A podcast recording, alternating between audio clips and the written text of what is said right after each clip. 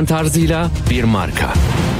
Atilla Güner'le Akşam Postası gündeme damga vuran konu ve konuklarla hafta içi her akşam 17'de Radyo Sputnik'te.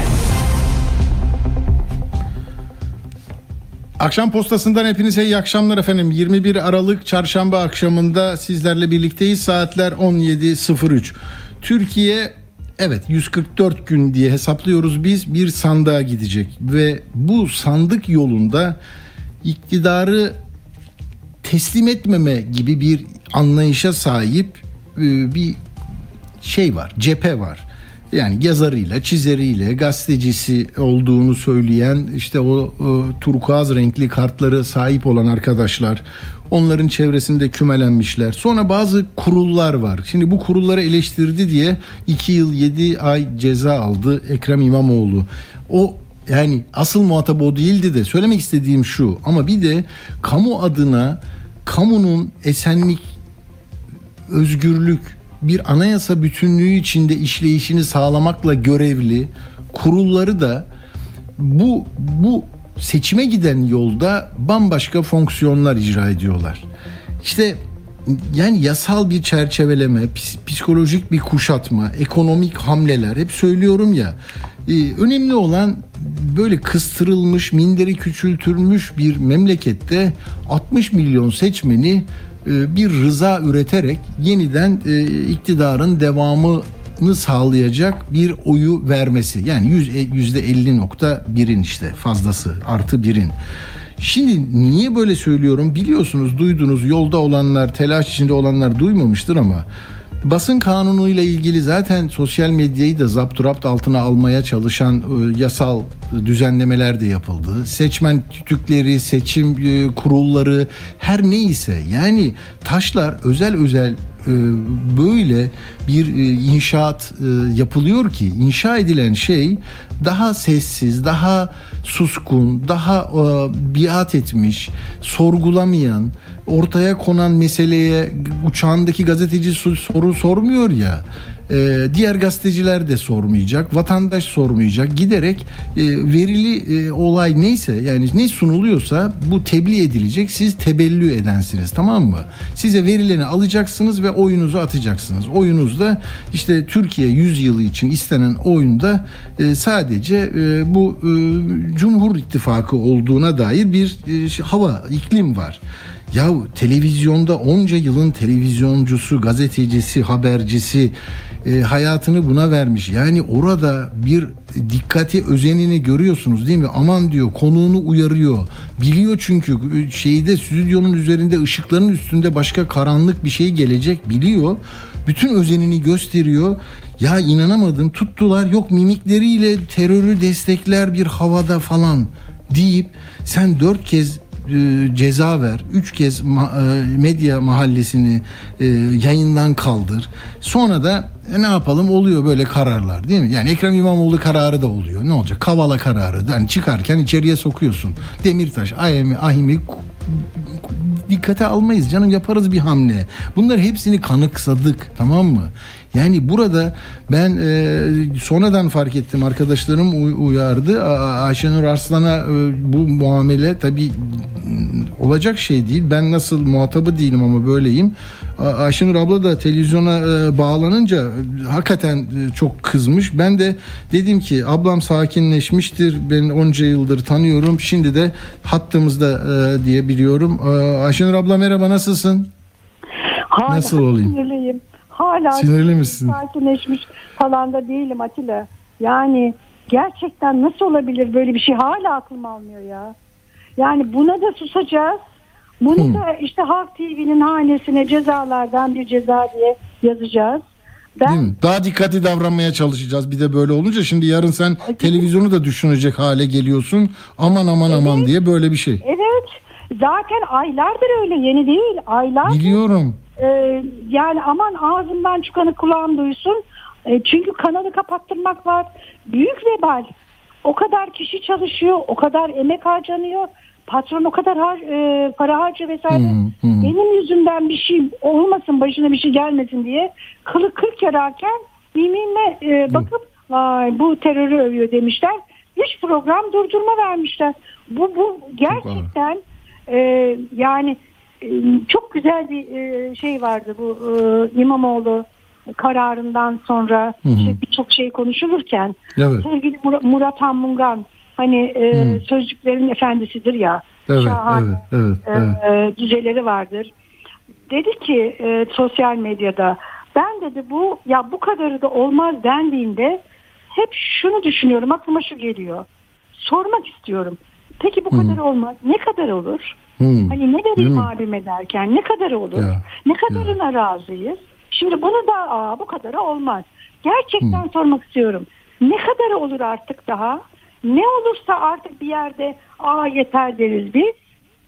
Yani minikten teröre destek çıkartan bir akıl gerçekten üç gün sonra bir kahkahadan diyelim ki beni içeri atar ne olacak? E suskunluktan da niye sustun orada konuşman lazım der. Bunun sonu işte öyle hani daha ne olacak diyoruz ya. Bunlar da olabilir. Ki Geçen gün e, bu bir takım iğrenç e, mahkillerde diyeyim e, şey diyemedi. Ya arkadaş siz aklınızı mı kaybettiniz? Ya da toptan biz ülkece deliriyor muyuz? Ne oluyor? Yani artık bunun peşine düşecek kadar korkuyor musunuz? Zavallı mısınız? Ben anlamıyorum. Ben teröre terör diyorum, şehide şehit diyorum. Bitti nokta. Ee? Ya.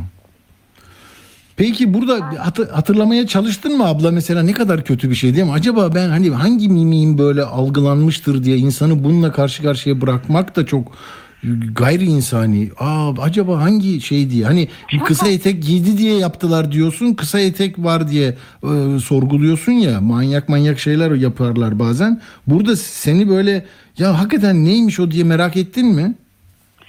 Şöyle tabii ki merak ettim ama esas tabii e, saçma olan şeylerden bir yanı da bu. E, bize bu kararın ayrıntıları ulaşmadığı için hangi programda ben ne demişim falan farklı yok. Ya. Dediğin gibi bunun üzerine biz işte kafa yoracağız. Benim aklıma gelen şu oldu. Zamanlama açısından. Hani biz ne zaman bir terör eylemiyle e, karşılaştık? Taksim e, geldi Hı. aklıma. Şimdi orada Evet. bir yıl soru vardı. O bir yıl Evet. soruyu herkesin aklında olanı benim hatta bazıları hiç aklıma gelmemişti. Aa şunların aklına şu sorular takılmış diye e, gazetelerden de alıntı yaparak köşelerden o soruları ağız tadında sıraladım. Hmm. Mesela bir tanesinde. Belki o zaman kaşım mı kalktı? Bu Ya. arada e, ben haftalardır o kadar hastayım ki sesim Evet. gidip gidip geliyor. Buna bile yormuş olabilirler. Bak terör diyemedi sessiz hissetti falan. Şimdi e, hani bunu araştırmaya kalkarsam Ya. nereye kadar gider bilmem. Ama ben gerçekten e, bir araştırıyorum şimdi. Güvendiğim hukukçu e, dostlarıma e, danışıyorum. Ben dava açmak istiyorum bu konuda. Yani kanalın e, açması ayrı. O- Onları ilgilendirir. Hmm, kişisel Ben- olarak da bireysel olarak da. Hmm. bireysel olarak dava açmıyor, açmak istiyorum. Açmayı düşünüyorum daha doğrusu. Beni siz nasıl terörü e, övmekle suçlarsınız? Reddediyorum kardeşim ben. Tabii. Böyle bir şey yok. Sen bana de ki işte sen e, o programda şunu dedin de böyle. Hayır mimikle diyorsun sen bana. Bu bu artık e, hukuku, insan haklarını, her şeyi, her şeyi, her şeyi ayaklar altına almak demek. Ha tabii ahmak sözcüğünü evirip çevirip İmamoğlu gibi son derece önemli bir isme e, iki buçuk yıldan fazla hatta hapis cezası Tabii. veren bana ne yapmaz? Ama hepsine birden karşı çıkacağız. Hepsine. Hele durum bir e, işte günü gelince bunların hepsini düzelteceğiz. Yok arkadaş. Yok. Bugün biz bunun karşılığını isteyeceğiz. Ben destek bekliyorum. Gerçekten herkesten açık destek bekliyorum. Zira yok öyle yani e, işte ona ceza. Ha, geçmiş olsun, geçmiş olsun, üzüldük. Yok öyle şey. Yok öyle şey. Bakın Yani ifade burada ama ana fikir ifade hürriyeti ve kaybettiğimiz e, bir kişi, bir kurum, bir e, yayın kuruluşu değil, toplumun tamamını içine alan bir şey bu. O yüz hareketi her neyse hepimize söylendi o. Yani bu burada sizi bu bu gerekçeyle bu bu haberden, bu yorumdan, değerlendirmeden mahrum ediyorum. Ben istemiyorum. Bu e, bu yayında bunu yapmayacaksınız. Ee, Ama bizim işimiz bu. Ayşenur abla kaç yıldır yapıyor. Yani böyle ağızla yüzle yapmıyor ki kalemiyle yapıyor. Sorgulamasıyla yapıyor, araştırmasıyla yapıyor. Hala her sabah görüyor insanlar ya. Bir görüntü iki saniye geç geldi diye o heyecanıyla yapan insana yüzünü gözünü böyle yaptın demenin ne manası var ya? Valla bir şey söyleyeceğim Atilla'cığım. Ee, geldiğim nokta benim şu. Hani hep deriz ya klişedir, e, metafordur falan. Sözün bittiği yer. Ya Gerçekten artık sözün bittiği yere gelmişiz. Bunu görmeyecekse birileri hazretler ben daha ne diyeyim. Biz e, yani e, Ayşen abla çok önemli bir görev yapıyorsun. E, bütün zorluklara rağmen bunun kıymetini bilenlerin daha çok olduğunu biliyorum. E, sana e, bütün kalbimizle e, senin yanında olduğumuzu ederim. söylemek istedim. Çok teşekkür Onun için de ederim. sesini duymak istedim. Hasta olduğunda bile bir hafta o saat e, boş gibi geliyor insanlara. E, Ay canım, böyle, ol, böyle şey ol. olmaz. Çok öpüyorum. Umarım umarım daha özgürce ke- kendi e, doğrularımızla işi yapabileceğimiz e, günlerde e, yapalım işimizi. Çok teşekkür, ediyorum ablacığım. ediyorum. İzleyicilerine de e, çok selam saygılar. Sağ olun, sağ olun. Çok teşekkürler. Evet yani buradan çıkacak sonuçlarda neyi aramamız lazım ya? Yani buradan mahrum kaldığınızda işte uçakta sorulmayan bir soruyu soran Ayşenur Arslan'ı kaybediyorsunuz. Ee, işte ihracatta bu oldu deyince ithalatı söylemeyen bir bakanın eksiğini tamamlayan Ayşenur görüyorsunuz. Sonra sadece o değil ki belki e, işte Akşener'le Kılıçdaroğlu arasındaki bir sorunla ilgili tek taraflı bir şey değil. Ha öyle oldu bu da onu dedi diye yorumunu da görebiliyorsunuz. Yani e, geleneksel haberciler, haber merkezi terbiyesi almış derdi ya rahmetli Ufuk Güldemir'in lafıydı galiba o. Bunu böyle yapıyorlar zaten. Yani kimseye bağımlı, bağlı, kurgulanmış ve sadece bir hedef uğruna değil e, işleri gereği böyle yapıyorlar. Bazen iktidarların çok uzağında gibi görünebilirler. E, Özal da öyle bir, bir, bir gün bakardı ya bu ne kadar üstüme geliyorlar. Hop seka kağıdı tek devlet üretirdi. Yüzde 400 zam yapardı cezalandırmak. Böyle. Yani davalar açılırdı gazeteciler gözaltına alınırdı. Değişmeyen şey bu. Yani bugün A var B var meselesi değil evet konuyu özetleyeyim yani medya mahallesine 3 ayrı ceza veriyorlar terörü mimikle övdü diyorlar bunu da İlhan Taşçı anlatıyor gerekçeleri saklı diyor. Yani özel tartışma müzakere bölümünü anlatamam diye kendi e, Twitter hesabından bunu paylaşmış. Üç kez program durdurulacak olmayacak üç gün. Yargı yolu açık tabi itiraz edilecek de. Yüzde üç de para cezasına hükmedilmiş. Ee, ayrıca iki yayına da yüzde üç e, şey ceza tayin edilmiş. Ben şimdi baktım e, Halk TV şunu yayınladı. 14 Şubat'tan beri verilen bu tür e, reklam gelirlerinin yüzde üçü arkadaşlar o ayki bir, bir, bir önceki ayın galiba ya da tam net bilmiyorum yanlış söylemeyeyim ama bakın 14 Şubat'ta 82 milyon bir de 79 milyon iki ceza nedeniyle. 3 Mart'a gelmiş 55 milyon. E, 55 bin özür dilerim. 55 bin. Sonra geliyor mesela Ağustos'ta reklam geliri de fazla. 113 e, bin diyor. Toplamı bunun 1 milyon 980 e, bin lira olmuş. 1 milyon 980 2 milyon lira. Şeyde diyor ki e, Okan Konuralp bugüne kadar 2002'de kesilen toplam para cezaları 15 milyon TL oldu. Yani zaten kamu bankaları vermez. Orada sıkıntı, burada sıkıntı. Bir de 3 kuruşlarını alarak onları ne yapıyorsun? İş yapamaz hale getiriyorsun. Tele1'de ne olmuş? İşte sadece Halk TV değil Emre Kongar'la Merda Yanardağ'ın orada şeyi var ya 18 dakika. Orada da e, İmamoğlu'na verilen ceza konusundaki konuşmalar sırasında halkın iradesine darbe demişler. Yani bu böyle bir şey. Buradan onlara da 3 yüzde üç para cezası çıkmış. E, Burada tabii bir de muhalefetin e, işte Soylu ile ilgili muhalefet bakanla ilgili böyle diyor demiş. Onu da gerekçe yapmışlar Tele1'de. Mu- Ayşenur Arslan'a da diyorlarmış ki muhtemelen lafını kullanıyor sık sık işte böyle e, müstehsi ifadeler kullanıyor diye. e, açıkça programında da e, terör saldırısıyla ilgili yorumlardan sorun çıkmış. Bir de Fox'ta Serra Kadıgil'in Erdoğan bir gün pazara çıkarsa işte zorlukları görürse diye tamamladığı bir cümlesi var. Tam da yazamadım onu. Utanır mı, üzülür mü ne demiş. Oradan da Fox TV'ye ceza kesilmiş. Ee, yani bir, bir tek gün pazara gitse şu cümleyi kurmaya utanır demiş ee, Serra. Görüyor musunuz yani Fox TV'de %3 idari para cezası. Durum böyle. Yani e, takdir sizin. Bu, bu televizyonlar, bu gazeteler de size bilgi aktarmaya çalışanları varsa onların da muhafaza edilmesi, korunması, destek olunması herhalde e, işin doğal gereği. Bununla e, yetinelim şimdi. Asgari ücreti bekliyorsunuz. 9 bin liranın altında olacağını ima etmiş Erdoğan. E, onu da herhalde yarın açıklayacağız. Yarın konuşuruz. E, onu da size söyledim ama bir konuşması var. Onu da size iletmek istiyorum. Bir saniye. Burada şöyle bir ifadesini duydum. Bugünkü grup toplantısında Erdoğan'ın ha ne dedi?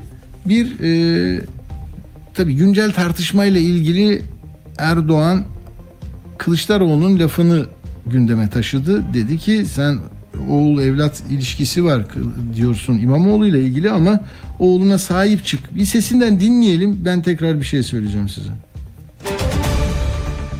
CHP'nin başındaki zat birbirlerinin neredeyse gözünü oyma derecesine gelen şahısla ilgili dün çıkmış ne diyor? Biz baba oğul gibiyiz. Bunları duyunca doğrusu biz de içimizden Bay Kemal oğluna sahip çık. O kendisine başka ebeveynler arama peşinde demeden duramadı. Değerli arkadaşlar şaka bir yana. Altılı masanın da yanında yöresinde kendine yol açmak için dolananların da ne yaptıkları, ne dedikleri, nereye gittikleri, hangi oyunu çevirdikleri bizi ilgilendirmiyor. Biz kendi işimize bakacağız. Bizim işimiz var ya. Yapmamız gereken daha çok şeyler var. Evet, yapmamız gereken çok şeyler var deniyor. Grup toplantısında da yapılanlar sıralandı. Benim takip ettiğim bölümlerde genellikle hani duble yolu nasıl yaptık? İşte dershaneler, üniversiteler, e, yollar, sulama kanalları e, yani ileride yapılacaklar diye bir şey e, pek yok. Türkiye yüzyılı lafı var. Onun dışında da işte enflasyonun belini kıracağız. Kırdık, boynunu kıracağız. Böyle yani kırılma sesi duyuyor musunuz siz bilmiyorum. Ben onunla ilgili de şunu söylüyorlar. Birkaç otoritenin laflarını gördüm. Diyor ki enflasyonun dinamikleri Onur Altın söylüyor bunu. Yahu hala öğrenemediğiniz enflasyonun dinamiklerinin nasıl oluştuğunu. Türkiye'de enflasyon kalıcı düşemez düşemez diyor. Mayıs ayına kadar %50'ye gerileyecek bir enflasyon sonrası muhtemelen 2023 yılını %100 enflasyonla kapatacağız diyor. Yani çünkü Nebati ne dedi? Enflasyonun da boynunu geçtiğimiz aydan itibaren aşağı doğru kırmış durumdayız. Yani tabii o 13'ten 13'ten e, 3'e düşünce boynu kırık oluyor. Yani devam ediyor ama o 3 3 devam ediyor. Bir de benim dikkatimi çeken bir şey oldu. Onu da söyleyeceğim. Erdoğan dedi ki enerjide dışa bağımlılığımızı tamamen ortadan kaldırana kadar çalışacağız. Karadeniz doğalgazı var. İşte nükleer güç santralimiz var. Bunları koyacağız ve tamamen ortadan kaldırılacak enerjideki bağımlılık diyor. Ama Türkiye'de bilinen şu gerçekten Bakan Varank da söyledi. Türkiye'de doğalgazın %99.9'unu ithal ediyor mesela. E, petrol ürünlerinde de %92.4 bir bağımlılık var. E, şimdi onu nasıl tamamen ortadan kaldırırsınız? E, Gabar'dan çıkan e, petrol günde 5000 varil. Yani e, çok küçük bir şey. E, Karadeniz'deki ne zaman çıkacak uzun bir çaba. Akdeniz'deki ile ilgili de sorun var. Yani ortada e, ileriye sürülecek ve geleceğe matuf meseleler o zaman o kadar azalıyor ki Karadeniz'den o çıkacak, dışa bağımlılığımız azalacağız. Türkiye dünyanın en iyi 10 ülkesi arasında yer alacak, en büyük ekonomiye sahip olacağız. e, dışa bağımlılığımız azalacak. Başka bilmiyorum. Yani bunlarla da e, seçime doğru gidiyor Türkiye. E, Akşener kürsüdeydi. Akşener de tabii gözler onun üzerinde. E, Erdoğan'a çok sert sözlerle çevresindeki isimlerin çok büyük hatalar yaptırdığını söyledi. Hatta bu İmamoğlu'nun mahkumiyetine yol açan o sözcük artık güncelliğini koruyor. Ahmak sözü. Onunla kurdu bütün cümlelerini bir dinleyelim. Yalnız ben Sayın Erdoğan'a harbiden çok acıdım. Bu kadar ahmaklar sürüsünü yanına topladı. Ciddi söylüyorum. Silsile halinde. Şimdi Sayın Erdoğan diyor ki yargı doğru bir iş yaptı. Bakanımsı troller, milletvekilimsi troller, efendim akademisyenimsi troller ve gazetecimsi troller hayır diyor.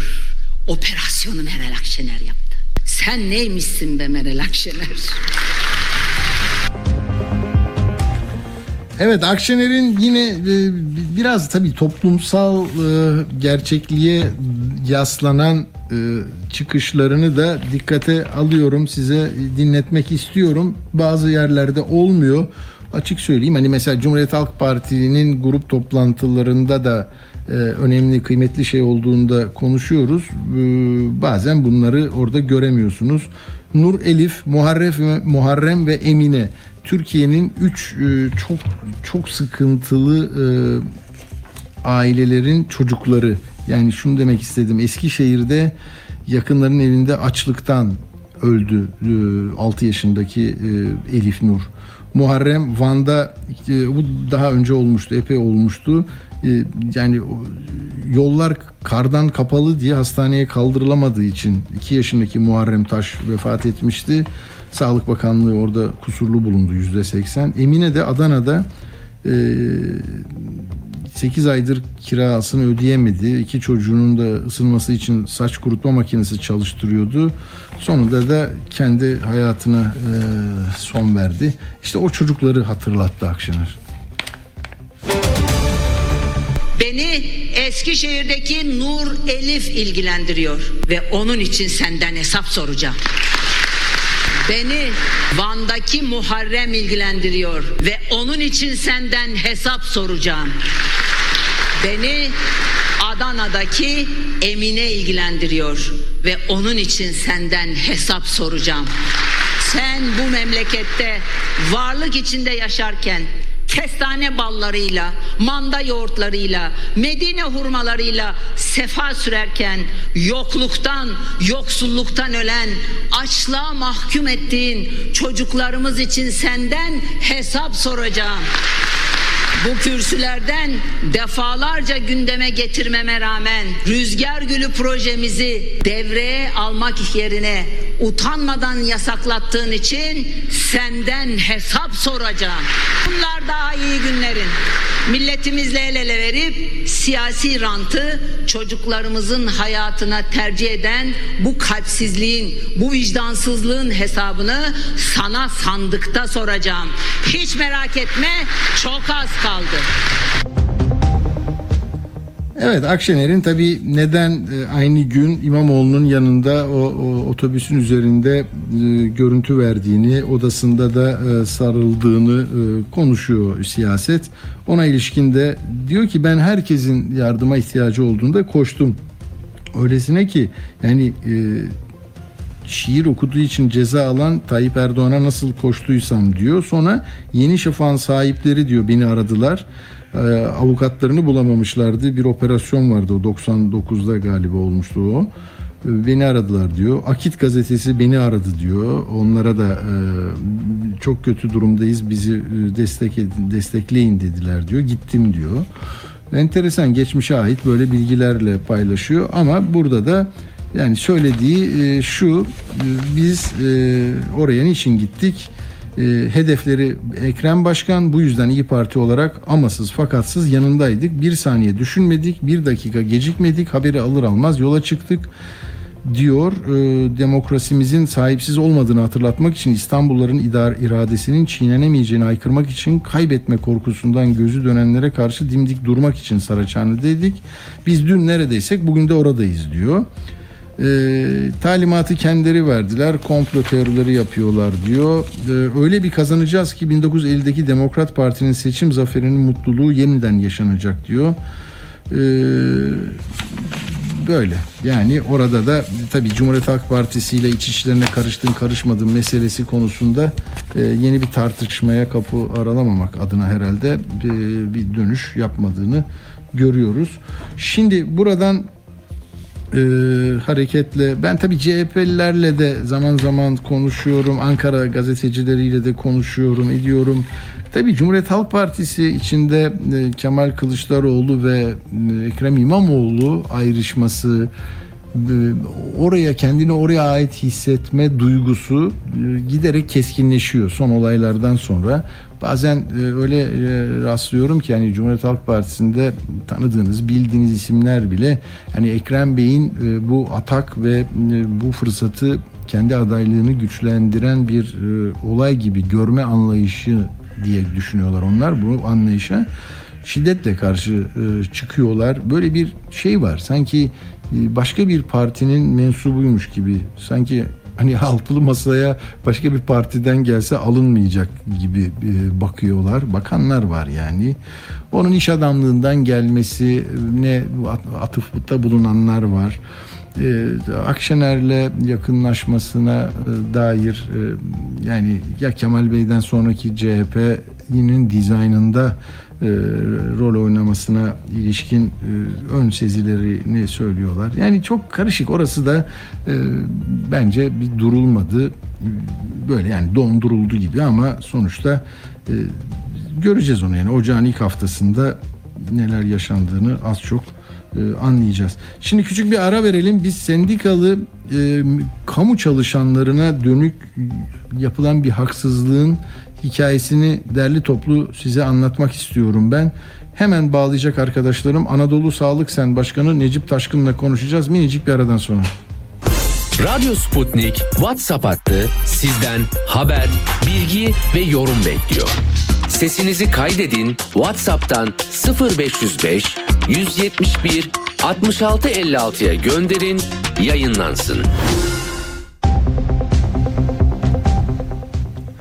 Evet, şimdi bu sendika e, tartışması var. Bugün dün Kılıçdaroğlu'nun da gündemindeydi. Bugün Akşener'in de böyle şey olmaz diyor. Nedir o? Şu, e, memur sendikaları, kamu çalışanları, memurlar toplu sözleşme imzaladığında toplu sözleşmede 4 kez 700'er lira 3 ayda bir 700'er lira toplu sözleşme ikramiyesi alıyorlar. Yani 2800 lira değil mi yılda?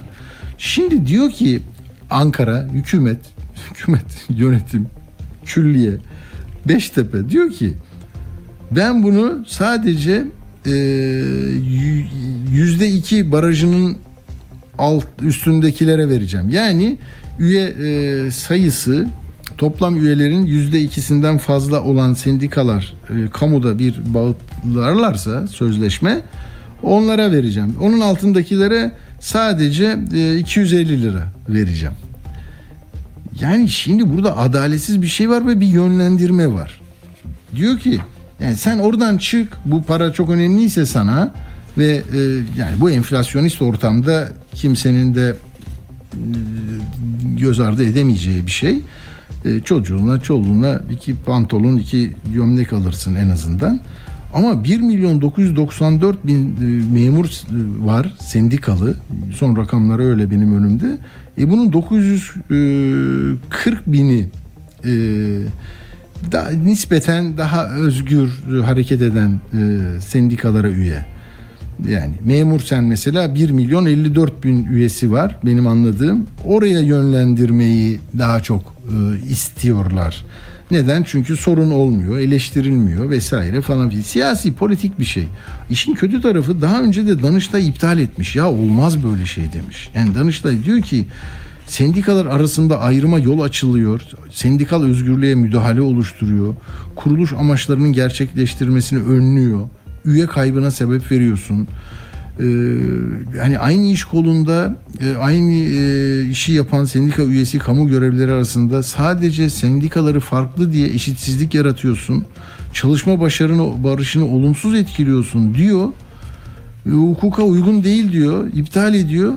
Yine getiriyorlar. Bak limanlara bunu yaptılar. Filtre takılması için e, bu ter, hidro e, termik santrallere de bu, bunu yaptılar. Yani vazgeçmiyorlar. Ya, Anayasa Mahkemesi iptal ediyor. Bir daha e, torba yasaya şuraya buraya getiriyorlar. Dur bakalım. Bunu da geri çekerler mi bilmiyorum. Şimdi biz onu bir konuşalım. E, Necip Bey merhaba hoş geldiniz. Anadolu Sağlık Sen Başkanısınız. Necip e, Merhaba. Taşkın Bey. Öncelikle bize sendikaların hak mücadelesinde bize de e, bir ses, bir nefes e, verdiğiniz için söz hakkı verdiğiniz Rica ederim. Görevimiz zaten Necip Bey. Şimdi siz mesela bu bu bu şeye göre, dizayna göre siz e, yüzde ikinin altında mı kalıyorsunuz? Evet, biz de maalesef ki bu getirilmek istenilen yüzde iki barajın altında kalıyoruz. Yani sendikalı üye sayısı diyelim ki sendikalı memur sayısı 2 milyon yüzde ikisini hesaplıyoruz. Siz altındaysanız bu, bu, bu haktan yararlanamıyorsunuz. Evet, biz de bu haktan yararlanamayan kısımla sendikalar arasında yer alıyoruz. Tamam biraz bize o fotoğrafı anlatır mısınız? Kim yararlanıyor? Mesela ne var? Memur sen, kamu sen, KESK var değil mi? Bunlar büyük. Ülkemizde e, 12 tane toplamda konfederasyon var. Evet. Bunlar bir tanesi memur sen, bir tanesi kamu sen, bir tanesi KESK. Bunların üçü şu anda getirilmek istenilen yüzde ikilik barajı aşmış durumda olan sendikalar. Ancak Hmm. barajı aşamayan 9 tane konfederasyon ve e, bağımsız olarak kurulan yaklaşık olarak 200 tane daha sendika var. Bunların toplamının hepsi 250 bin üyeye sahip. Bu konfederasyonlar ve e, bağımsız sendikalara üye olan hiçbir kimse e, toplu sözleşme aidatı diyoruz. Bazıları primi diyor. 3 aydan 3 aya ödenen bu prim Evet. maalesef çıkarılmak istenilen bu yüzde iki barajdan faydalanamayacaklar. Geçmiş dönemde 2021 yılın Ağustos ayında masaya oturan yetkili konfederasyon ve ortağı e, yüzde birlik e, baraj getirmek istemişlerdi. Ancak Ya o memur sende onu ben söyleyeyim. Memur sende Çalışma Bakanlığı oturmuş ya demiş yüzde biri e, yapalım böyle e, yapmışlar. Değil mi? Resmi gazetede hemen yayınlamışlar. Sonra onu siz dava ediyorsunuz. Evet. o dönemde getirilmek istenilen yüzde birlik barajı biz e, Danıştay'a bütün sendikalar biz de dahil olmak üzere dava ettik. Danıştay'da uluslararası anlaşmalara Avrupa İnsan Haklarına aykırı diye e, ve sendikal örgütlenmenin önüne büyük bir engel koyacak çalışanları bir yere kanalize edecektir diye bu sendika barajı dolayısıyla bunu Danıştay iptal etti. Şimdi gelinen noktada bunlar tabii ki hızını alamadı. Aynen devam ettirmek istiyorlar sendikalaşmanın Ama önü- oranı ne yapmışlar? Birden ikiye çıkarmışlar. birden ikiye çıkarttılar. Eğer ki biz e, 9 konfederasyon ve 200 sendika %2 baraj meselesini de geçersek bu sefer emin olun bir sonraki toplu sözleşme masasında belki de 5 getirecekler. Yani Ya. bunlar bu niyeti almışlar. Bu niyeti bozmuşlar. Dolayısıyla biz de bu durumda Gerekçesi ne bunun Necip Bey?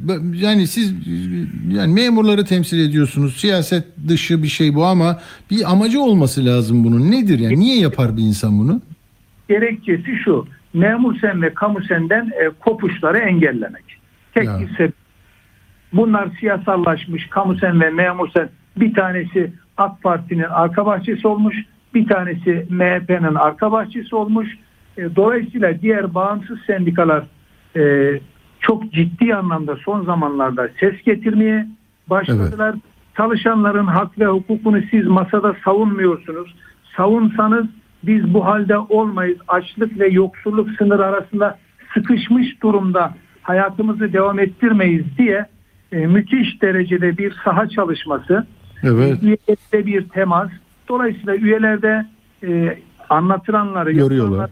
andan itibaren artık diyor ki evet diyor bu her iki sendika siyasallaşmış ve bunlar bizim hakkımız ve hukukumuz için mücadele etmiyor.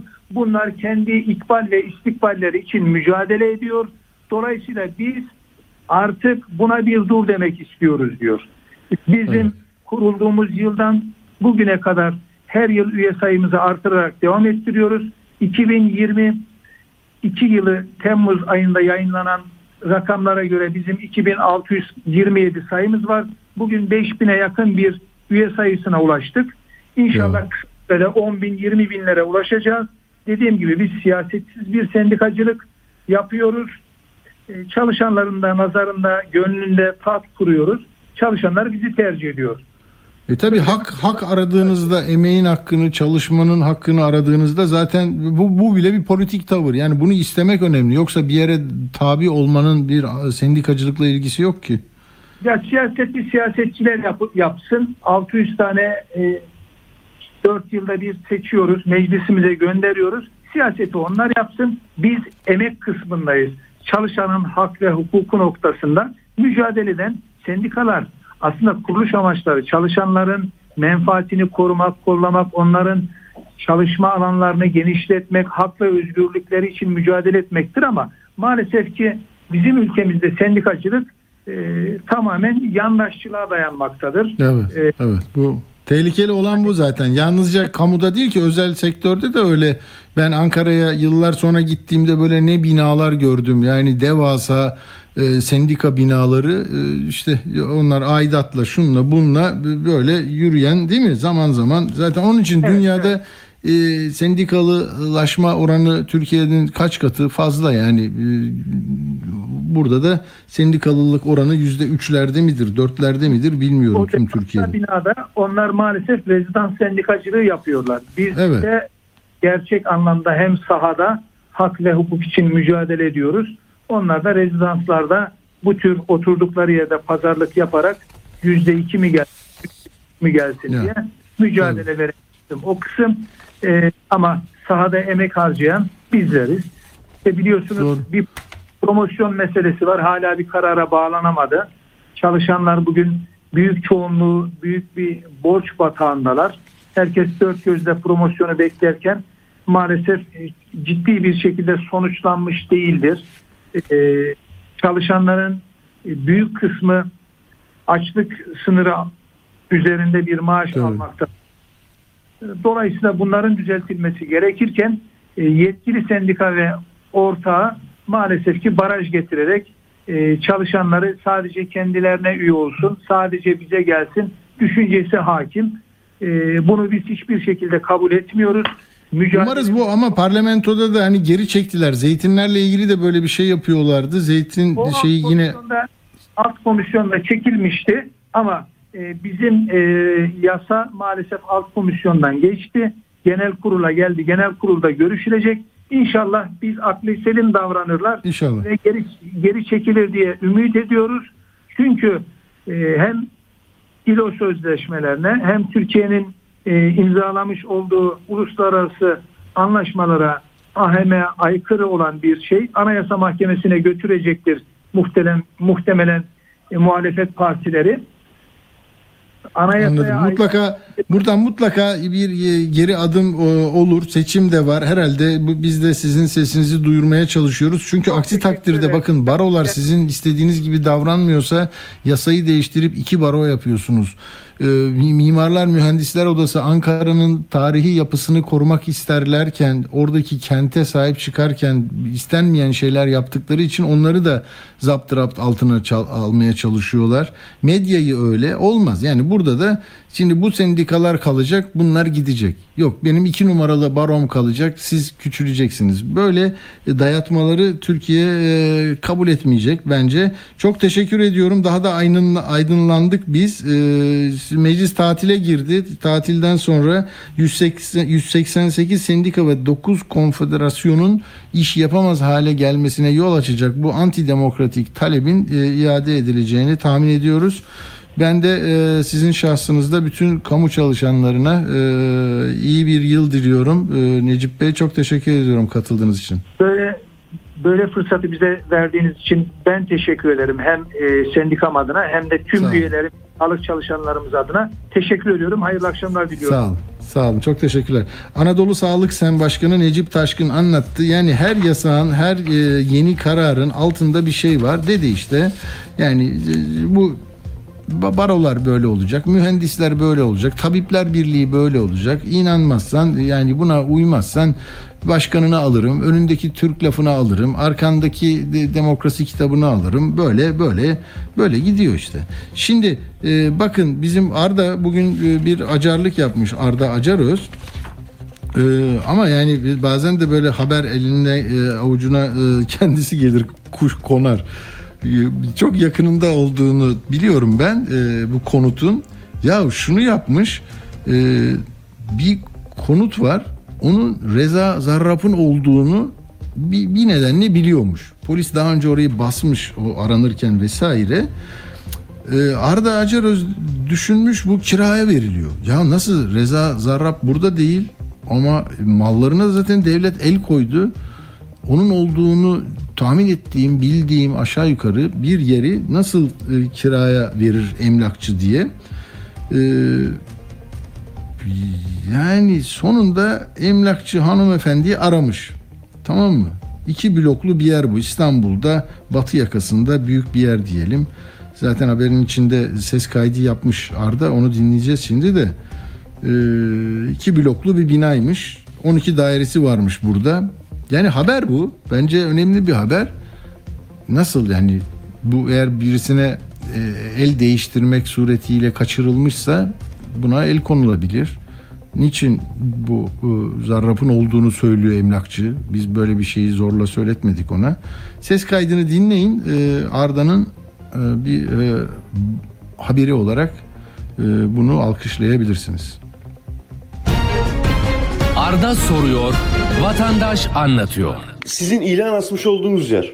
Evet, Rıza Zarrab'ın daireler onlar. Kendisi mi satıyor bunu? Satma değil, kiralık orası. Kendisi mi kiralıyor yani? Yani kendisi derken burada şeyleri var yani kendisinin rızasıyla tabii. Ha kendi mülkü. Tabii tabii. Onların mülkleri evet. O binada aynı zamanda bir de en üst kat onundu değil mi? Doğru mu? Orada e, yaklaşık 10-12 tane dairesi var Rıza'nın. Ha öyle mi? Evet. Bazıları kiraya veriliyor. İşte orada daha önce de vermiştim ben. Sonra bundan 2-3 sene önce bazılarına bakım yani boya falan yapıldı. Hı hı. Şimdi o A bloktaki daireye verdik. B blokta arkada daire var. Aynı site içerisinde to- takribi 12 dairesi civarı var. Ha. evet. E, kiraya verildi denildi. E, ne kadar kiraydı? 9500'e verdik. 9500. 9500'e. Evet. Zarrab Amerika'da kendisi orada tabii hukuken daha emniyetli bir yerde duruyor. Ne oluyor? Bazen fotoğrafları çıkıyor çiftliğinde şurada burada. Ama bak 2014'teki e, bir haberde deniyor ki e, arşivden çıkarmış çocuklar 12 Haziran 2013'te e, Zar- Zarrab'ın üzerine geçmiş bu tapulu, e, tapulu mülkleri yani onun 12 dairesi var Esenyurt yakınlarında ve Türkiye Halk Bankası Zarap'tan alacağına karşılık 2,5 milyonluk e, bir, bir alacakla ilgili dairelere ipotek koydurmuş Eylül 2013'te. Yani o daireler bu. Nasıl oradan sıyrılmış? Neden Zarrab'ın e, mülkleri orada? Amerika adamın peşinde e, her şeyini aldı etti. Bu Sezgin Baran Korkmaz gibi yani koparıyor alıyor benim paramı nereye götürüyorsun diye. E burada bizim bizimkiler de onun burada mülkü varsa borcuna karşılık şuna karşılık alsınlar ya. Ne demek bu? Peki e, şimdi bu da böyle bir yeni sakin bir konuya geçelim mi? Ha İmamoğlu'nun lafını da söyleyelim de sonra da şeye geçeceğiz. E, biraz nüfus meselesini konuşacağım ben sizinle. Ne kadar vaktimiz var? 47 e, çok az e, değil mi? Ama bu konuğumuz için az bir süre. İmamoğlu'nun bugün şunu söyleyeyim o zaman. Hani demişti ya oyuna girebilecek bir oyuncuyum demişti Fatih Altaylı'ya. Şimdi diyor ki ben CHP'liyim ve e, bizim adayımız Kemal Kılıçdaroğlu'dur. E peki niye öyle dediniz? E, e, bağlayabiliyor musunuz arkadaşlar Murat Bey'i? Diyor ki ya tek başına bir oyun izlemeye alıştığınız için takım oyunundan uzaklaştınız. Takım oyunundan oyununa girecek oyuncudan, teknik direktörden bahsediyorum. E, millet yıllardır tek kişilik oyun görüyor. Ben diyorum ki takım oyuncusuyum. Oyun oynayabilecek kişilerden biriyim. Yani oyun oynayacak kişilerden de ama teknik direktör oyuna soktuğu zaman aday olmak lazım. Yoksa grup olarak o başka bir anlama mı geliyor bilmiyorum. Bu daha çok konuşulacak bir mesele. Şimdi gelelim nüfusla ilgili e, tabloya. Arkadaşlar ben bu e, yıllardır hani gazetecilikte TÜİK'in açıkladığı nüfus hareketliliği, o demografik yapının mm, böyle karşılaştırmalı, mukayeseli sonuçlarını e, önemserim. Yine buna baktığımızda biz mesela ortanca yaşın 33.1'e yükseldiğini ve Türkiye'nin hani genç nüfusa sahibiz, genç nüfusa sahibiz diyoruz ama giderek e, Avrupa gibi olmasak bile e, bu yaş yaş e, ortanca yaşın e, giderek arttığını görüyoruz. Bir de nüfus artış hızıyla ilgili enteresan e, bir tablo var. E, birden 2021'e göre e, artışın daha fazla olduğunu görüyoruz. 2020 ile 21 arasında. Orada mesela e, 5.5'ten 12.7'ye yükselmiş nüfusun yıllık artış hızı. Binde o rakamları bunlar. Şimdi e, bunu konuşurken e, bir uzmana ihtiyacımız var mutlak surette. Profesör Murat e, Şeker, e, İstanbul Üniversitesi Şe- Şehir Politikaları Merkezi'nde kendisi değil mi? Murat Bey merhaba, hoş geldiniz. Merhabalar Atilla Bey, yayınlar. Çok teşekkürler. E, Hocam oradan başlayabilir miyiz? Mesela bu bir yıl içinde bu yükselişin izahını e, arıyordunuz siz. Uğur Koçbaş'la öyle konuşmuşsunuz. Evet. Evet ya şöyle e, oradaki e, nüans şu. Şimdi TÜİK son 2-3 yıldır ölüm istatistiklerini açıklamıyor. Hayat istatistikleri Evet, başlığı evet. altında ölüm istatistikleri vardır. Pandemiden beri bu veriler açıklanmıyor. Bizler de bekliyoruz akademisyenler, uzmanlar ama maalesef açıklamıyor. Fakat bu doğum e, nüfustaki artış hızı aslında bize şunu söylüyor. 2020 yılında bir düşüş var. Şimdi nüfusun Hı artması demek illa doğurganlığın artması demek değil. İnsanların yaşları uzuyor, ömürleri uzuyor. O yüzden de daha fazla hayatta kaldığı için e, nüfus artmış oluyor.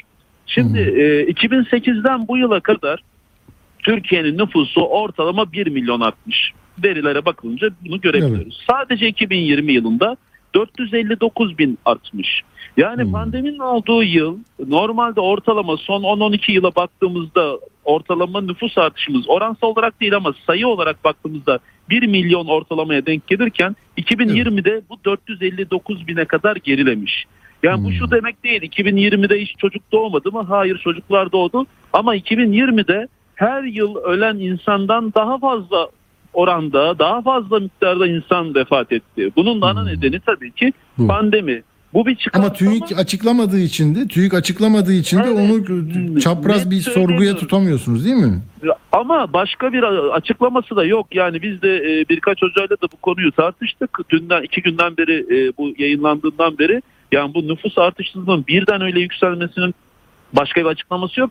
Nominal Hmm. rakamlara baktığımızda ortalama 1 milyon, 1 milyon 50 bin gibi bizim nüfusumuzun arttığı görünüyor.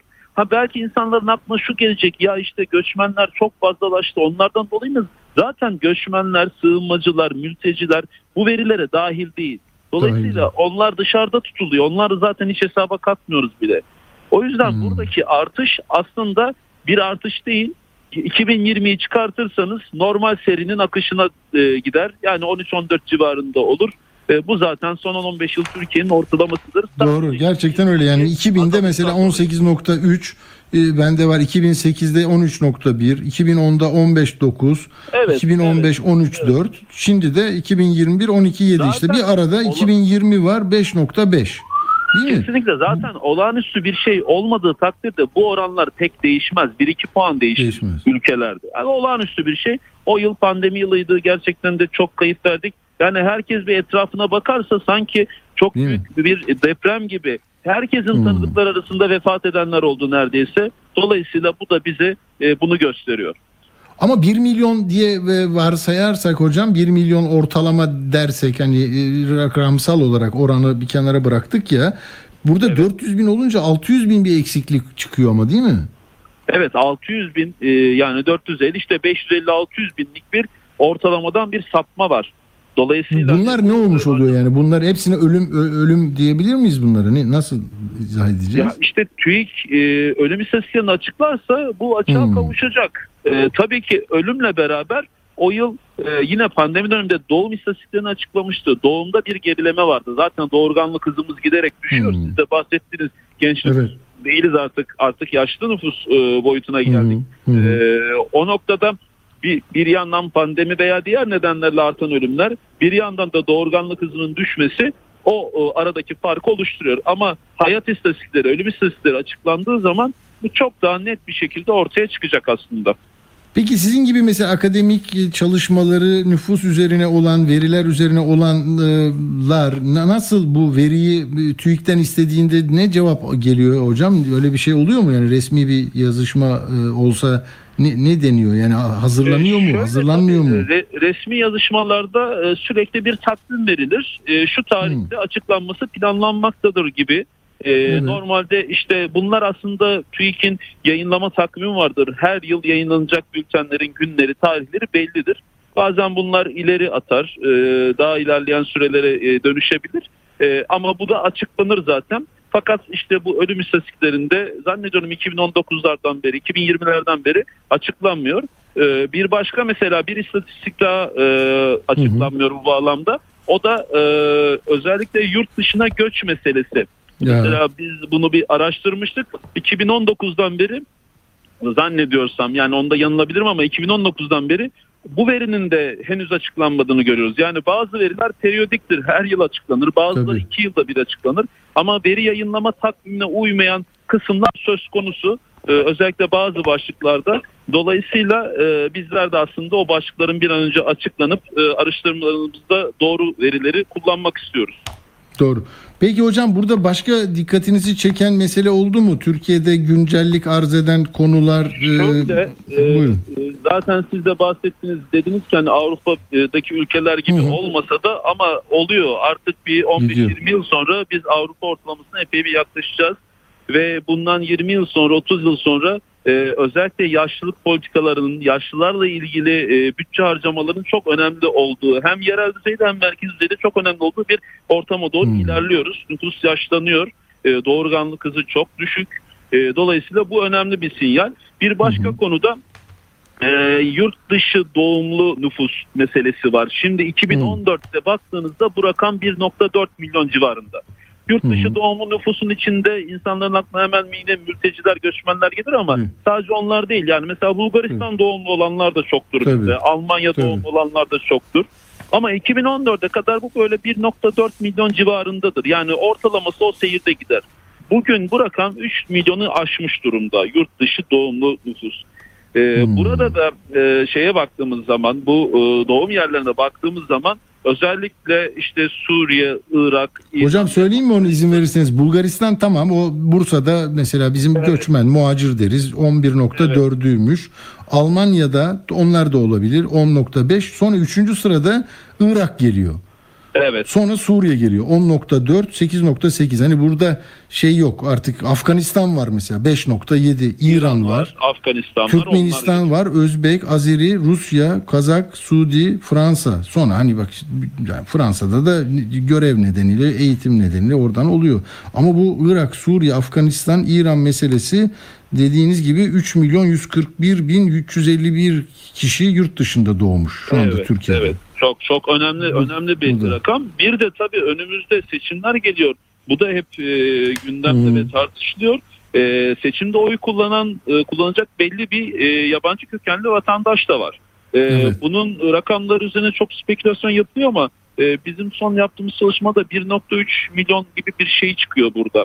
Yine tabii ki bunun hepsi e, mültecidir, Suriyelidir, Iraklıdır falan filan diyemeyiz. Hı hı Oradaki hı. alt kırılımlara bakmak lazım ama bu da önemli bir oran. Yani baktığınızda e, seçmen e, sayısı işte 64 milyon gibi bir şey olması bekleniyor e, 2023'teki seçimlerde. Yani böyle yüzde ikisine falan denk gelen bir oran. Yani bu oran blok halde hareket etse yani yabancılar bir parti kursa yüzde ikilik bir e, oya sahipler bir anlamda yabancı kökenli e, Türkiye Cumhuriyeti vatandaşları. Burası da incelenmesi gereken mesele. Sadece İstanbul'da 350-400 bin olduğu düşünülüyor. Tabii bu Evet. rakamlar üzerinde başka düşünceler, başka açıklamalar var ama hani resmi verilerden yola çıkarsak açıklanan ve resmi verilerden böyle bir e, oran söz konusu. Bu da yine önümüzdeki dönemde oldukça tartışılacak meselelerden birisi olduğunu düşünüyorum. Doğru. Bu e, ortaya, ortalama hane halkı bü- büyüklüğü o küçülüyoruz. Tek kişi yaşayanlar artıyor. Tek kişilik hane halkları e, onu görüyorum ben 18.9 olmuş. Mesela bu da Türkiye'de hani sosyoloji nasıl değişiyor değil mi? Belki bunları Çok da e, değişiyor. Ee, Kesinlikle konut yapımız değişiyor. Üretilen konutların yapısı değişiyor. Ev eşyaları değişiyor. Yani birçok şeyi etkiliyor. Ama her şeyden önce tabii ki sizin de bahsettiğiniz gibi toplumsal e, değerlerimiz, nüanslar, oradaki sosyal yapımız değişmeye, dönüşmeye başlıyor gerçekten. Yani bir 7-8 yıl önce, 10 yıl önceki verilerle karşılaştırdığımızda iki katına varan tek yaşayan e, Ya. hanelere rastlıyoruz. E, işte e, veya tek çocuklu e, e, ebeveyn sahibi olan hanelerin e, daha çoğunlukta olduğu, tekten daha fazla çocukluların azalmaya başladığı, geniş ailenin azalmaya başladığı, e, dolayısıyla evli olmasa da birlikte yaşayan, e, işte özellikle üniversitede yaşayan gençler veya işte hı. üniversiteden sonra e, çalışan fakat evlenmeyen ama halen e, ev arkadaşı şeklinde yaşayanlar özellikle İstanbul'da oldukça artmış durumda geçmişe göre baktığımızda. Çünkü evlenme yaşı erteleniyor, işe girme yaşları çok e, gecikti, çok ileri yaşlarda oluyor. Doğru. E, dolayısıyla işe geç girenler geç de evleniyor. Doğru. Murat Hocam bunu böyle karşılaştırmalı bir gün daha uzun e, ele almak isterim uygun olursanız yeni Tabii yılda. Memnuniyetle. Memnuniyetle. Peki. Orada konuşacak çok şey var. Tahmin ediyorum. Profesör Murat Şeker çok teşekkür ediyoruz hocam. İyi yıllar şimdiden. Sağ olun.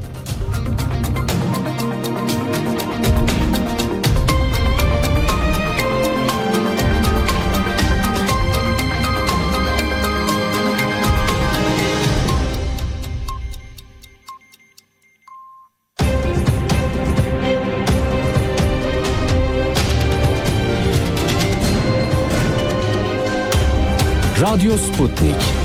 Anlatılmayanları anlatıyoruz. Radyo haberciliğinde bir klasik. Sorulmayanı soran, haberin peşini bırakmayan tarzıyla bir marka. Atilla Güner'le Akşam Postası, gündeme damga vuran konu ve konuklarla hafta içi her akşam 17'de Radyo Sputnik'te. Evet efendim şimdi yine bir meselenin e, anlaşılmasına yardımcı olalım istedik.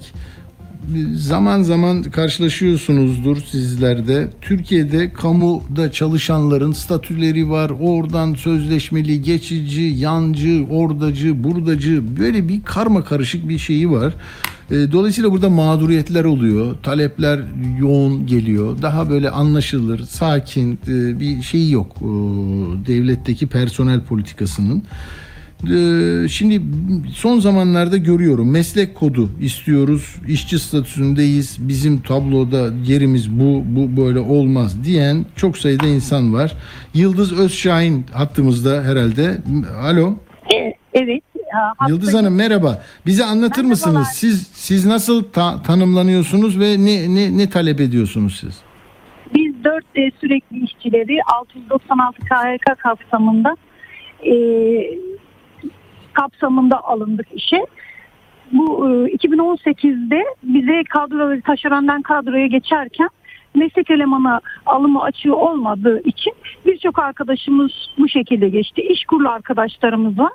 KYK kapsamı yani kanun ismi kararnamesiyle biz e, kadroya geçtik. 4'te sürekli işçiler olduk. Yani bize bir e, şey verdiler. E, ne diyorlar bir kadro verdiler ama kadro sabit bir kadro. Kadronun ne olduğu çok hani her Ha, net değil, anlaşılır değil. Hakları Evet, daha mı az evet. bunun mesela? Hakları Yani şöyle bir şey um, e, hakları çok gibi gözüküyor. Evet hakları çok gibi gözüküyor. Yani işte e, 13 4 defa 13 hediyesi var. işte ikramiyesi var gibi ama tabii ki şöyle bir şey bizim taşerendeki haklarımız olan haklarımızı tamamen geri çekildi. Onun yanı sıra biz birçok meslek kodu mağduriyetimiz varken bize fiili yaptığımız işin kadrosu verilmedi. Mesela kimi arkadaşımız eee, bakım kadrosunda multimet olarak çalışıyor. Kimi arkadaşımız işte Sağlık Bakanlığı'nda e, veri giriş olanlar işte temizlik personeli, temizlik personeli yani veri gidiş olarak çalışıyor gibi gibi hasta bakımları işte e, hmm, idari bölüm. Ne olsun ne olsun istiyorsunuz bunların hepsi Biz, yani biz Hı. tüm kamu kurumlarında tespit olarak 80 bin kişiyiz. E, resmi olarak 80 bin kişi açıklandı. Gayri resmi olarak 500 bin kişiyiz. Tüm kamu kuruluşlarında. Biz hepimiz şu anda fiili yaptığımız işin kadrosunu istiyoruz. Bunun bir devlete maliyeti de yok. Herhangi bir gideri de yok. O kadar kolay yapılacak bir şey ki biz bunun mücadelesini veriyoruz. Sizler peki yapmayanların yapmayanların bir gerekçesi var mı? Yapmıyoruz çünkü diyorlar mı? Ne diyorlar? Nasıl? Yani şimdi mesela bizim müdürümüz değişti diyelim size şunu açılımını da yapayım. Mesela bizim müdürümüz değişti. Biz benim fiili yaptığım iş sosyal hizmet yardımcı personelim ama kadrom bakım. Değil mi? E, müdür gitti. E senin bakım kadron. Sen geç bakayım kadroya dedi. E, geçmek zorundasın. Mobbinglere maruz kalabilirsin. Hmm. Yani Ha, yani e, o kadar çok karıştırmışlar ki sizi hadi buraya aldık hadi size böyle bir şey diyelim ama bu- burada kullanacağız sizi. Adını koymamışlar yani değil mi? Meslek Adı kodu mu olsun Aynen. diyorsun? Evet meslek kodu adı Hmm. konulmamış değil. Var adı o koda geçmemiz, geçmek istiyor. Zaten kanunen bir yıl çalıştığın işin kodunu e, sana vermek zorunda. Hani Hmm, kanunen bu bir yıl çalıştığında sen fiili yaptığın işin artık elemanısın, personelisin. O kodu alabilirsin. Ne- Mesela yardımcı hizmetler hani ç- çay da get- çay da yapıyorsun. Ofis boyu gibi de var değil mi? Onların ayrı. Muhtemetin Evet, evet. ayrı. Evet ama multimet temizlik personeli kadrosu sana multimetlik yaptırıyor değil mi? Temizlik kadrosunu Hı. multimetlik yaparken senin kadronu multimet olarak vermiyor. Temizlik olarak Vermiyor. getirdiği için biz fiili Peki. yaptığımız işin kadrosunu istiyoruz. Tamam Başka bir Yıldız şey Hanım yok. ben de az önce onu sormaya çalıştım ama e, şöyle bir daha tekrarlayayım. Bu haklı talebe itiraz siz itirazla diyorsunuz ki böyle olsun. Ben hayır diyorum ya Evet. devlet olarak, hükümet olarak. Ne diyorum ben? Niye ben hayır diyorum size? Ya, Niye sizin bu hayır, talebinizi yerine getirmiyorlar? Şimdi e, nasıl e, getirmiyor? Yani bir maliyet mi bu? Para fazla para mı olur? Ya, Sizi hiçbir- emekliliğiniz mi hiçbir artar? maliyeti yok. Hiçbir maliyeti Yani devletin yok. paralarını mı yiyeceksiniz? Lan Niçin bunu Yok, istiyorsunuz? hayır, kesinlikle. Ya bilakis hiçbir şekilde bir maliyeti yok. Ya e, şöyle bir şey. devlet neden yapmıyor bunu bilemiyorum. Devletin neden yapmadığını işin açıkçası bu konu hakkında bir şey diyemiyorum. Hmm. E, yapabilir. Sayın e, bizim e, Çalışma Bakanımız buna zaten olumlu bakıyor. Kendisini e, gerçekten e, bütün çalışanlar Çalışma Bakanımızı bu arada çok seviyoruz. Gerçekten bizim her sorunumuza cevap getir, giden sorunlarımıza cevap getirmeye çalışıyor sağ olsun.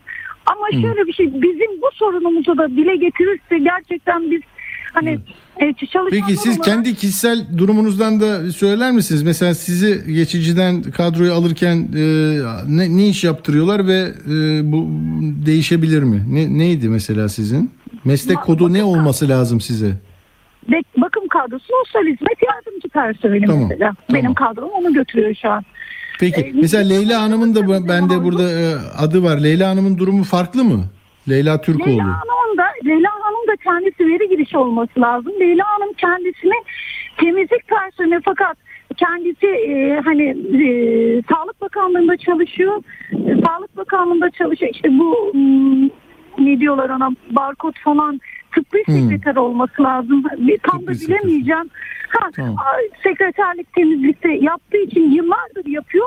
Sonra tabii ki bir geliyor yazı Sağlık Bakanlığı'ndan herkes koduna çekilecek. Leyla Hanım'ı temiz yıllardır yaptığı mesleği temizliğe çekiyorlar.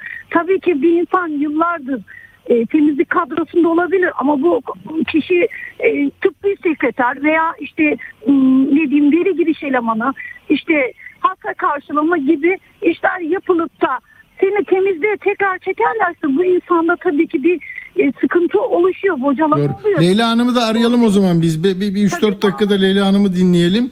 Yıldız Tabii, Hanım e, umarız sesinizi duyurmanıza yardımcı oluruz. Bir, bir de Leyla Türkoğlu'nu arasın Necdet Bey. E, Aa, evet kendisiyle Leyla de konuş. Türkoğlu kendisi de tabii ki bayağı bir e, yıllardır çalışıp da mağduriyeti olup e, geri çekilen kişi.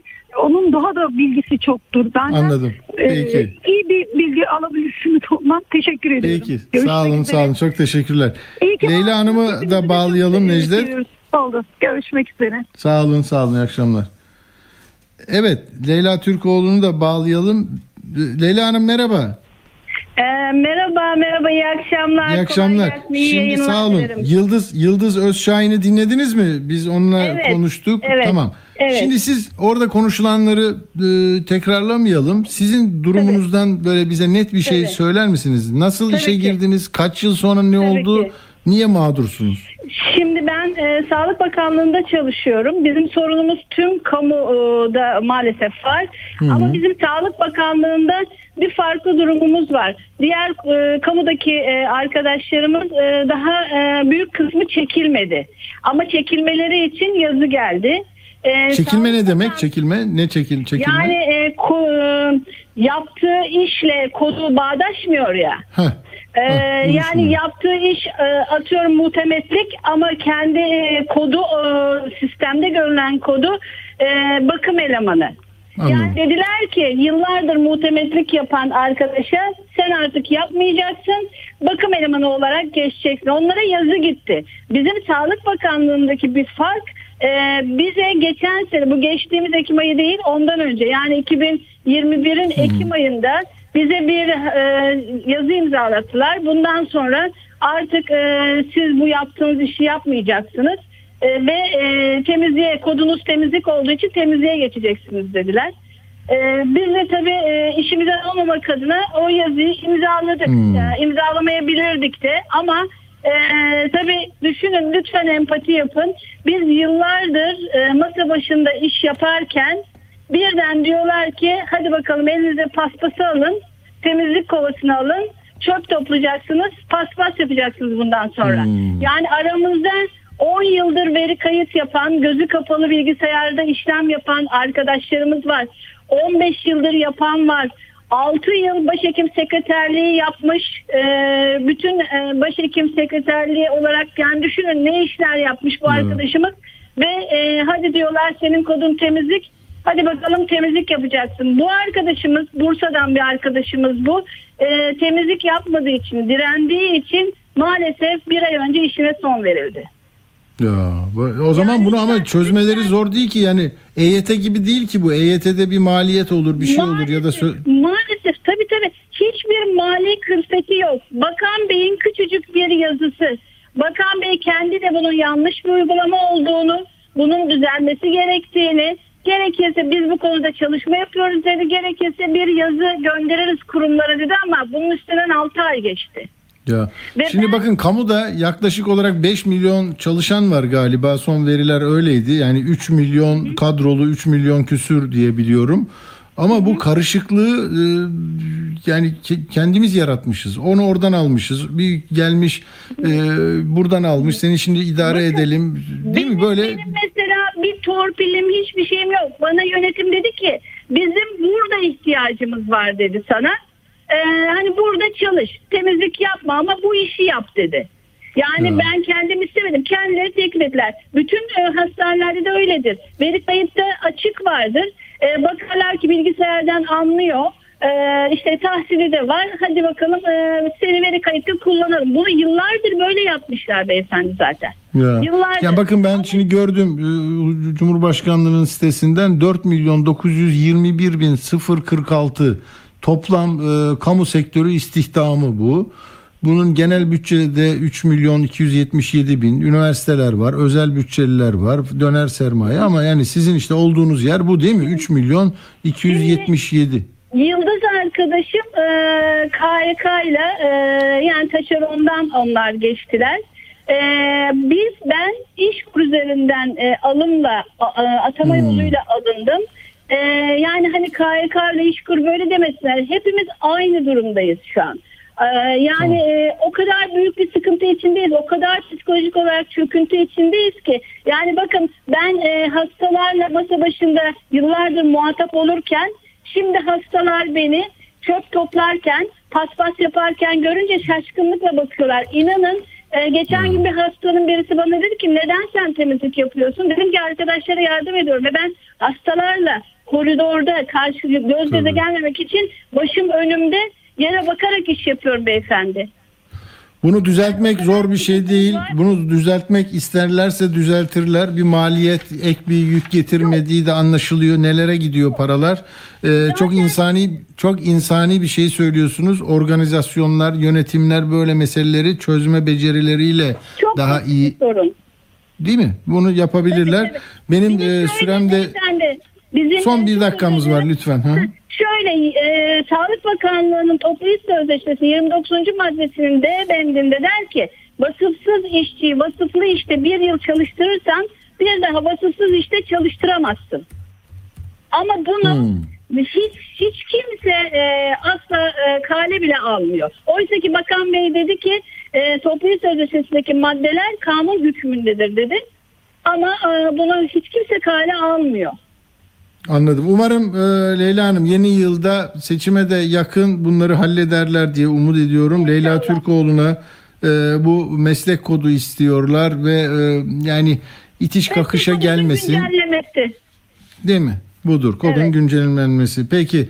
e, çok teşekkür ederim Çok katıldığınız için. teşekkürler Sağ ilginize. olun. İyi ki varsınız. Hoşçakalın. Sağ olun. Sağ olun. Hoşçakalın. Evet böyle şimdi hemen Uğur'a gideceğiz. Uğur merhaba hoş geldin. Merhaba, hoş bulduk. Ee, yani evet böyle e, kimsenin dikkate e, almadığı bir meseleye Evet, de bir katkımız olursa ne güzel olacak. Sende ne var ne yok Uğur? Sen de anlat bakalım. Şimdi ben e, dün Tunus anlatacaktım, bugüne sarktı. Hı. Çünkü e, Tunus'ta çok enteresan şeyler oluyor. E, Şimdi Garopaylan dün demokrasiler protesto rejimleridir demişti bizim Ya. yayında. Evet. Gerçekten de o protesto hakkını Tunus'ta çok çarpıcı bir şekilde kullandı halk. Hmm. Hem de sandıkta kullandılar. Şimdi nasıl kullandılar? Seçime gitmeyerek, boykot ederek e, kullandılar. Ve bütün siyasi partilerin, neredeyse bütün ana akım siyasi partilerin çağrısıyla bunu yaptılar ve çok da başarılı oldular. 10 seçmenden 9'u sandığa gitmedi. Hatta siyasi partiler, o ana akım siyasi partiler aday dahi çıkartmadılar. Ve boş kaldı bir sürü yerde o e, milletvekilleri aday listesi. Neden böyle bir şey yaptılar? Çünkü 27 Temmuz 2021'de geçen sene meclisi feshetmişti Cumhurbaşkanı Kays Said. Kendisi bir anayasa hukukçusu olmasına rağmen, bağımsız seçilmiş olmasına rağmen işte yolsuzlukları bitireceğim, ülkeye tekrar hukuk getireceğim diyerek seçilmiş olmasına rağmen e, ve o meclisi feshettikten sonra bütün yetkileri üzerinde topladı. Ülkeyi tam bir diktatörlük rejimine çevirdi. KHK'larla yönetmeye başladı e, ve otoriter bir rejim kurdu. Meclis işlevsiz hale geldi ve partiler de dediler ki artık yeter. Biz seni istemiyoruz. E, Biz tekrar demokrasiye dönmek istiyoruz. Hem e, tabii oranın en e, Kays Said'le birlikte seçimde iktidara gelen e, daha doğrusu iktidarını sürdüren Arap Baharı'nın da e, o en popüler partisi Ennahda. E, yani Müslüman kardeşlerin oradaki Tunus'taki uzantısı ki Tunus biliyorsunuz Arap Baharı'nın başladığı e, ülke. Orada e, bir e, şeyin e, seyyar satıcının kendisini yakmasıyla başlamıştı Arap Baharı ve Zeynel, Zeynel Abidin Bin Ali'nin ülkeden ayrılmasıyla sonuçlanmıştı Tunus'taki Arap Baharı. Ve çok da örnek olmuştu diğer ülkelere. Orada Ennah da iktidardaydı ve Kays Said dedi ki ben Ennahda'yı artık istemiyorum ve bugün mesela bu seçimdeki bu boykottan sonra Ennahda'nın eski başbakanı gözaltına alınmış. Ee, ki Kays Said bu boykota rağmen bir açıklama yapmıyor. Şimdi bir ikinci tur olacak e, 20 Ocak'ta Tunus'ta ama e, bu ana akım partiler ki yani şöyle anlatayım İslamcı Nasıl bir araya gelmiş Uğur onlar? Hani bizim bu altılı masanın oluşumuna benziyor mu? Öyle bir şey var mı? Benzeşme. Şimdi şöyle bir e, benzetme yapabiliriz. Ulusal Kurtuluş Cephesi diye e, Hmm. bu İslamcı muhafazakar partilerin bir araya geldiği bir oluşum var. ittifak var. Bunların liderliğini de Ennah da yapıyor. Bir tarafta da şey var. E, laik e, partiler var ki bunlar aslında Ennahda ile kanlı bıçaklılar. Ona rağmen ortak hareket ettiler. E, ve aynı zamanda sosyal demokrat partiler de buna destek verdiler. Tunus'ta çok sayıda parti var bu arada. Ama e, ana ana akım partilerin hepsi e, bu boykota katıldılar. Yani sağcısı, solcusu, sosyal demokratı hepsi e, bu boykota katıldılar ve sadece marjinal partiler hatta bu Kays Said'in e, meclis darbesine e, tırnak içinde destek veren yüzde bir iki oya sahip küçük partiler ancak seçime girdiler ve 161 sandalyeli mecliste e, adaysız kalan yerler nedeniyle sadece 20 sandalye kesinleşti bu seçim sonucunda ve şimdi ikinci turda onların doldurulması hedefleniyor. Şimdi seçim kampanyası sırasında da Kayseri adayların uluslararası ajanslara bile demeç vermesini yasaklamıştı. Öyle bir rejimden bahsediyoruz.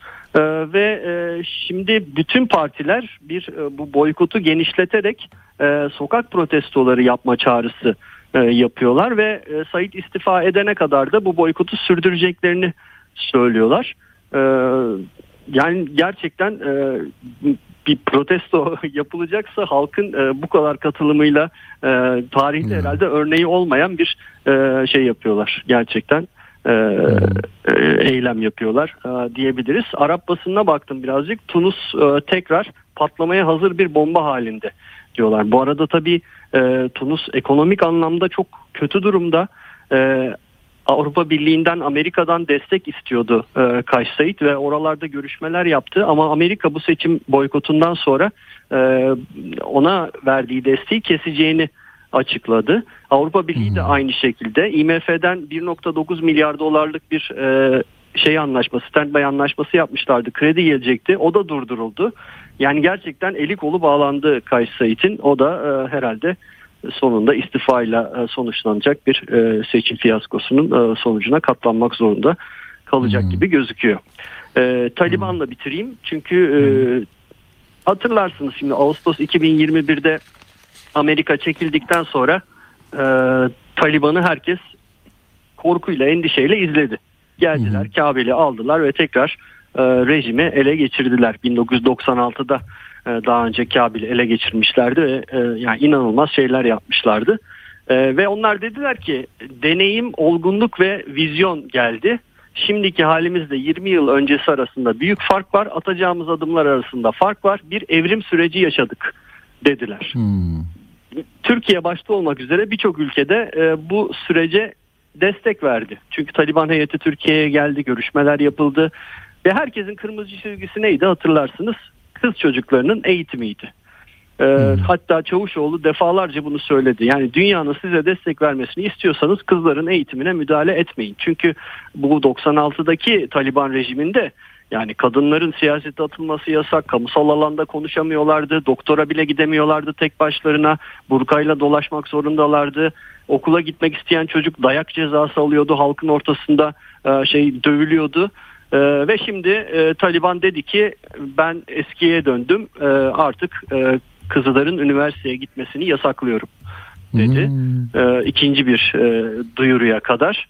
Zaten hatırlarsınız bu e, birkaç ay geçtikten sonra Kabil'de kontrol aldıktan sonra bir perde gelmişlerdi üniversitede sınıflara erkek ve e, kız öğrenciler arasında perde konulmuştu ve kızların ancak o şekilde e, eğitim görmesine müsaade ediyorlardı. Ama şimdi Taliban Talibanlığını yapmaya başladı. E, Amerika dedi ki e, kadınlar ekonomiye 1 milyar dolardan fazla katkı yapıyor Afganistan'da ki Afganistan için çok önemli bir rakam bu bu arada. E, Taliban bunu engellemeye çalışıyor. Yaptırımlarla buna karşılık vereceğiz. Bunun bir bedeli olacak dedi. Türkiye de sert tepki gö- gösterdi aslında buna. İbrahim Kalın e, İslam'ın ruhuna aykırı bir karar. Bu yasağın dinde yeri yok e, diye tweet attı. Dışişleri Bakanlığı da bir açıklama yaptı. Kız öğrencilere getirilen eğitim yasağını üzüntü ve endişeyle karşılıyoruz e, dedi. Yani Türkiye'nin de e, tepkisini çeken bir karar oldu bu. Peki Uğur çok teşekkür ediyorum sana. Ben İyi teşekkür akşamlar ediyorum. olsun. Sağ Görüşmek olasın. üzere. Şimdi e, en son neyle bitelim? Murat Bizel, e, Okay Temiz'le de çalışmış e, perküsyon sanatçısı kendisi. İnsanın ritmi diyor. Belki kulağımızı o, ona vermekte fayda var böyle dönemlerde. Bakalım bize o TEDx konuşmalarından alınmış küçük bir parça bu ama e, bununla bitelim bu akşamda.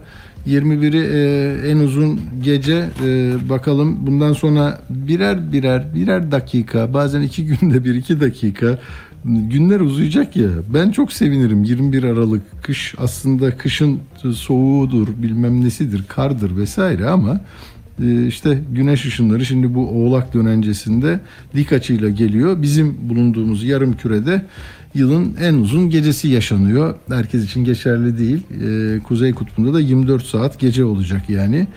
Bugün mesela Sinop'ta 15 saat 6 dakikaymış ee, en uzun gece.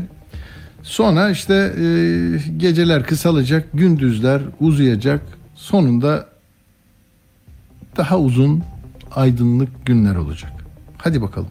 Dinliyoruz Murat Bizeli. Hoşçakalın. Peki İyi akşamlar. sosyal hayatımızın ritmi sizce bu kadar mükemmel mi? Bunu bir düşünün. Her insana göre ritim bozulur. Her insana göre ritim farklı bozulur. Kimisine bozuk olarak gelen ritim kimisine gayet uyumlu gelir. Yani burada aslında bizim düşünmemiz gereken kendi ritmimizi duyabiliyor muyuz? Onu hissedebiliyor muyuz? Biz hayatı daha iyi anlayabilmek için ve daha iyi anlatabilmek için ritim toplulukları kurarız. Bunu okullarda yaparız, çocuklarla yaparız, mental retardasyona uğramış bireylerle yaparız, büyük koca koca insanlarla yaparız. Hepsini bir araya toplarız. Ritim nedir biliyor musunuz? Ritim zamandır. Atilla Güner'le Akşam Postası sona erdi. Radyo